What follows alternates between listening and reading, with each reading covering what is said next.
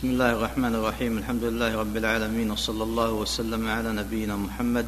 قال المصنف رحمه الله تعالى باب من جحد شيئا من الاسماء والصفات بسم الله الرحمن الرحيم الحمد لله رب العالمين صلى الله وسلم على نبينا محمد وعلى اله واصحابه اجمعين اما بعد فإن التوحيد كما هو معلوم ينقسم إلى ثلاثة أقسام توحيد الربوبية وهو إفراد الله تعالى بأفعاله من الخلق والرزق والإحياء والإماتة وتدبير الكون الثاني توحيد الألوهية وهو توحيد الله سبحانه بأفعال العباد التي يتقربون بها اليه مما شرعه لهم والنوع الثالث توحيد الاسماء والصفات وهو اثبات ما اثبته الله لنفسه او اثبته له رسوله من الاسماء والصفات فان الله جل وعلا ذكر له أسماء كثيرة في القرآن والنبي صلى الله عليه وسلم ذكر أسماء لله وكل اسم يتضمن صفة من صفاته سبحانه وتعالى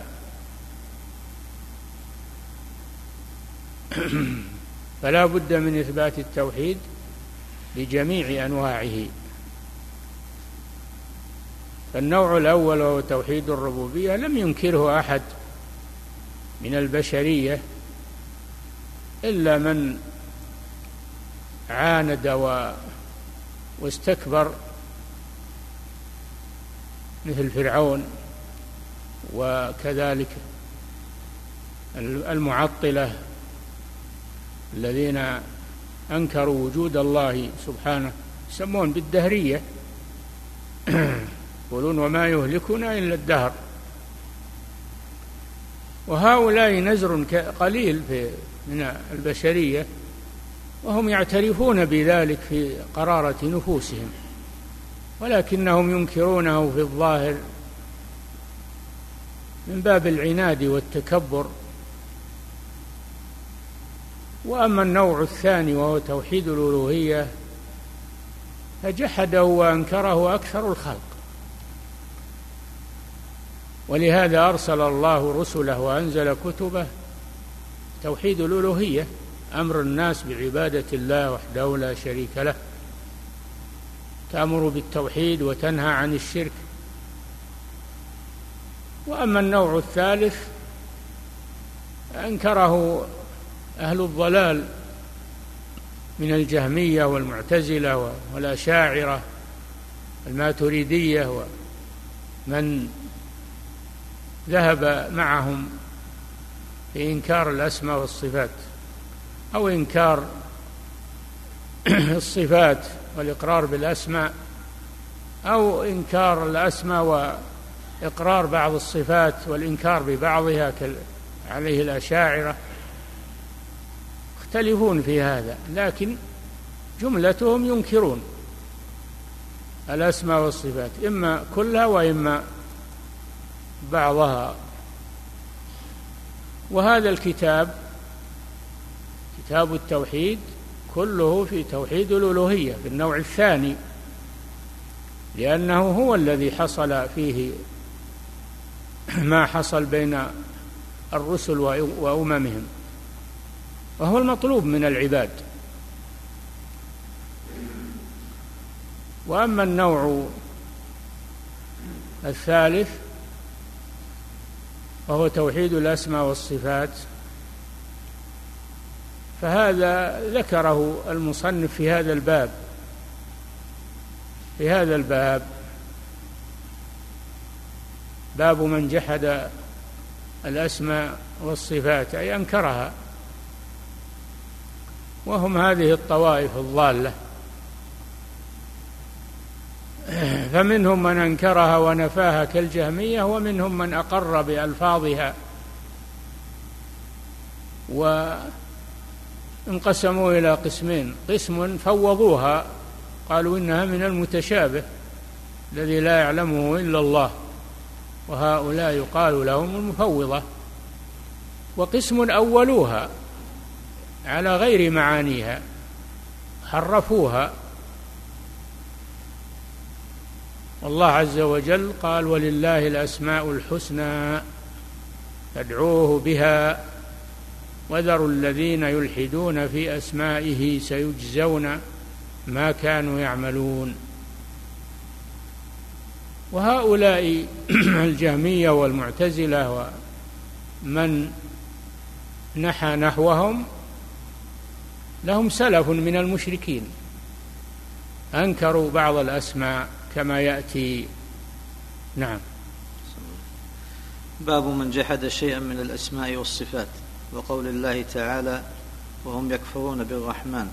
قل هو ربي لا إله إلا هو عليه توكلت وإليه متاب نعم قال الله سبحانه وتعالى وكذلك أرسلناك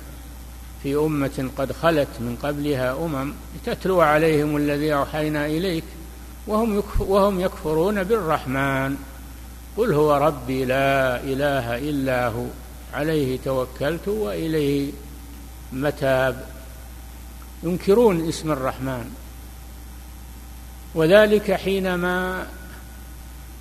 جرى الصلح بين رسول الله صلى الله عليه وسلم والمشركين في الحديبيه و الرسول صلى الله عليه وسلم امر عليا رضي الله عنه ان يكتب ان يكتب الصلح وقال له اكتب بسم الله الرحمن الرحيم قال المشركون اما الرحمن فلا نعرفه لكن اكتب باسمك اللهم اما الرحمن فلا نعرفه الا رحمن اليمامه يعنون مسيلمه لأنه يسمي نفسه الرحمن ما نعرف الرحمن فأنكروا اسم الرحمن فأنزل الله هذه الآية وهم يكفرون بالرحمن قل هو ربي لا إله إلا هو عليه توكلت وإليه متاب وكذلك في مكة لما كان النبي صلى الله عليه وسلم في أول البعثة في مكة وكان يصلي من الليل ويأتي بعض الكفار ويستمعون إلى صلاته وإلى القرآن فسمعوه يقول يا الله يا رحمن فقالوا انظروا إلى هذا انظروا إلى هذا يزعم أن له ربا واحدا وهو يدعو اثنين الله الرحمن فأنزل الله قوله تعالى قل ادعوا الله أو ادعوا الرحمن أيما تدعو فله الأسماء الحسنى ففي الآيتين أن المشركين أنكروا بعض الأسماء والصفات فمن أنكرها ممن ينتسب إلى الإسلام من هذه الأمة فإنه متشبه بالمشركين الذين أنكروا بعضها نعم وفي صحيح البخاري قال علي رضي الله عنه حدثوا الناس بما يعرفون أتريدون أن يكذب الله ورسوله نعم قال علي بن أبي طالب أمير المؤمنين رضي الله عنه حدثوا الناس بما يعرفون أتريدون أن يكذب الله ورسوله هذا لما كثر القصاص والوعاظ الذين يعظون الناس كانوا يعتمدون على القصص والحكايات والاحاديث الغريبه التي لا تتحملها عقول الناس يذكرون لهم اشياء في الوعظ ما تتحملها عقولهم فامير المؤمنين رضي الله عنه قال لهم حدثوا الناس بما يعرفون تدرجوا معهم شيئا فشيئا علموهم أما أنك تجي عند ناس جهال تحدثهم بأشياء ما كانوا يعرفونها من أمور الغيب وأمور الآخرة وقد وقد تكون غير ثابتة فإنهم سيكذبونها ولو كانت حقا أنت تحملهم على أن يكذبوا بالحق لأنك حدثتهم بشيء لا تتحمله عقولهم فأنكروه وأنت السبب في هذا فعلم الناس شيئا فشيئا والوعظ يكون بالكتاب والسنة ولا يكون بالقصص والحكايات وما أشبه ذلك لئلا يحصل ما يحصل فهذا فيه أن الوعاظ والمتحدثين إلى الناس لا يغربون في الكلام ولا ياتون بشيء لا يفهمه الحاضرون بل يتحدثون مع الناس كل بحسب مداركه اذا تحدثت مع العلماء تحدث معهم بالعلم واذا تحدثت مع العوام تحدث معهم بشيء يعرفونه ولا ينكرونه شيئا فشيئا تدرج معهم فالمتحدث يراعي حاله المخاطبين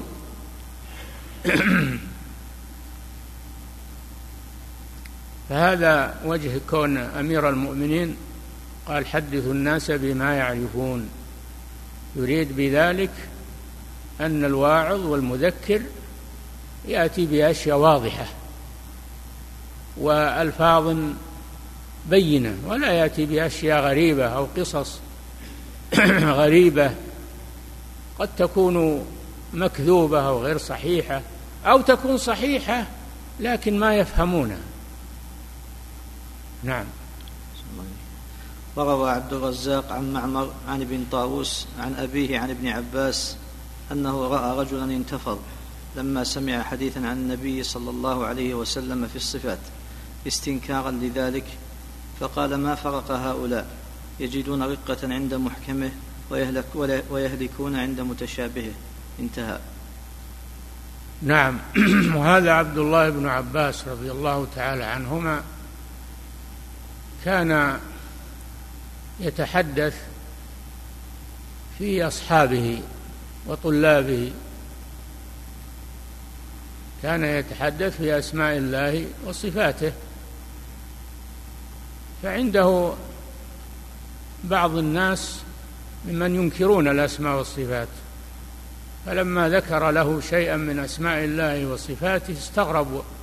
وانتفض من الخوف انتفض من الخوف فقال رضي الله عنه ما فرق هؤلاء الفرق معناه الخوف ما خوف هؤلاء يجدون رقة يعني خوفا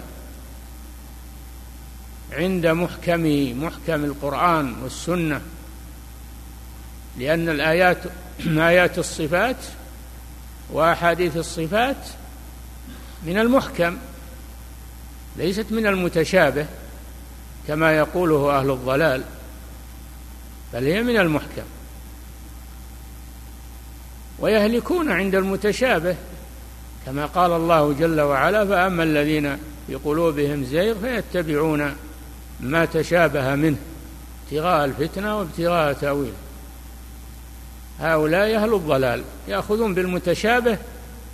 ويتركون المحكم البين الواضح ومن ذلك الأسماء والصفات فإنها من المحكم فهذا فيه رد على الذين يجعلون الأسماء والصفات من قبيل المتشابه الذي لا يعلمه إلا الله ويفوضونه إنكارا لمعناه وإن أقروا بلفظه لكن ينكرون معناه ويفوضونه إلى الله كما يقولون فهذا وجه قول ابن عباس رضي الله عنهما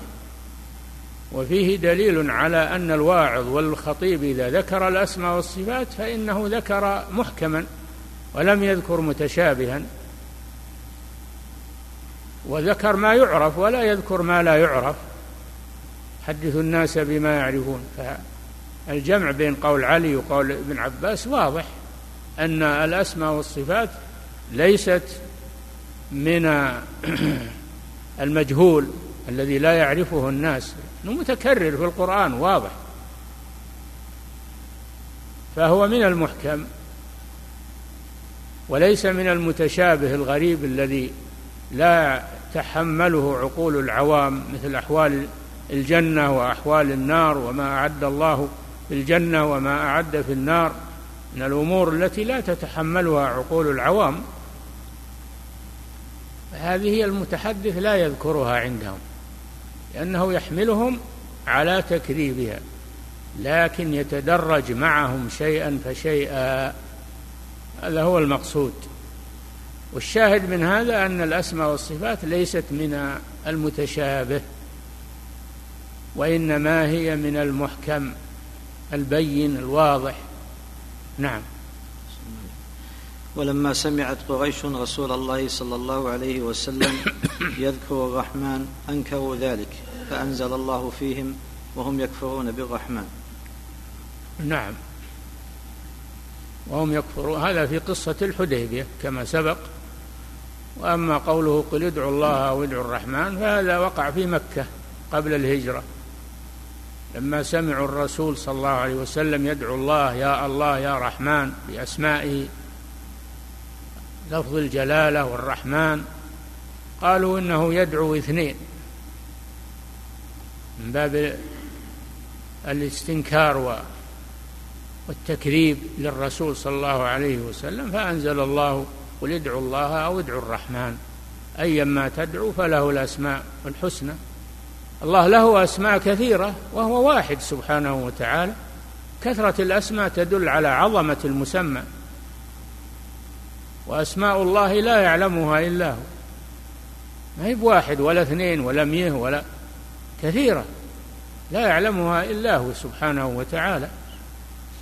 وكلها تتضمن معاني جليله تدل على كماله سبحانه وتعالى نعم فيه مسائل نعم الاولى عدم الايمان بجحد شيء من الاسماء والصفات عدم الايمان لمن جحد شيئا من الاسماء والصفات لان الله قال وهم يكفرون يكفرون بالرحمن فدل على ان جحد الاسماء والصفات من الكفر بالله عز وجل نعم الثانية تفسير آية الرعد نعم وهم يكفرون بالرحمن تفسيرها كما سمعتم أنهم أبوا أن يكتب بسم الله الرحمن الرحيم لأنهم لا يعرفون الرحمن الرحيم نعم الثالثة ترك التحديث بما لا يفهم السامع نعم ترك التحديث بما لا يفهمه السامع لئلا يحمله على التكذيب يكذب شيئا صحيحا فإنما يحدثه بالأشياء السهلة الواضحة ويتدرج معه شيئا فشيئا نعم الرابعة ذكر العلة أنه يفضي إلى تكذيب الله ورسوله ولو, ولو لم يتعمد المنكر الثالثة الرابعة ذكر العلة أنه العلة. يفضي أتريدون حدثوا الناس بما يعرفون لماذا؟ لأن تحديثهم بما لا يعرفون يحملهم على التكذيب ومن جهل شيئا عاداه فأنت خاطب الناس على حسب مستواهم في العلم حدث كل أحد بحسب مستواه من العلم لا تحدث العوام بما تحدث به العلماء ولا تحدث العلماء بما تحدث به العوام بل كلا تحدثه بما يليق به هذا هو الطريق الصحيح نعم الرابعة ذكر العلة أنه يفضي إلى تكذيب الله ورسوله ولو لم يتعمد المنكر أن تحديث الناس بما لا يعرفون يكون سببا في تكذيب الله ورسوله بما جاء عنهما من الأسماء والصفات وغير ذلك نعم الخامسة كلام ابن عباس رضي الله تعالى عنهما لمن استنكر شيئا من ذلك وأنه أهلكه يهلكون عند محكمه يهلكون عند محكمه لأنهم ينكرونه ومن أنكر الأسماء والصفات هلك ابن عباس إنما ذكر شيئا من الأسماء والصفات فارتعد هذا الرجل لأنه ينكر هذا ولا يؤمن به نعم باب قول الله تعالى يعرفون نعمة الله ثم ينكرونها وأكثرهم الكافرون يكفي والله تعالى أعلم وصلى الله وسلم على نبينا محمد على آله وأصحابه أجمعين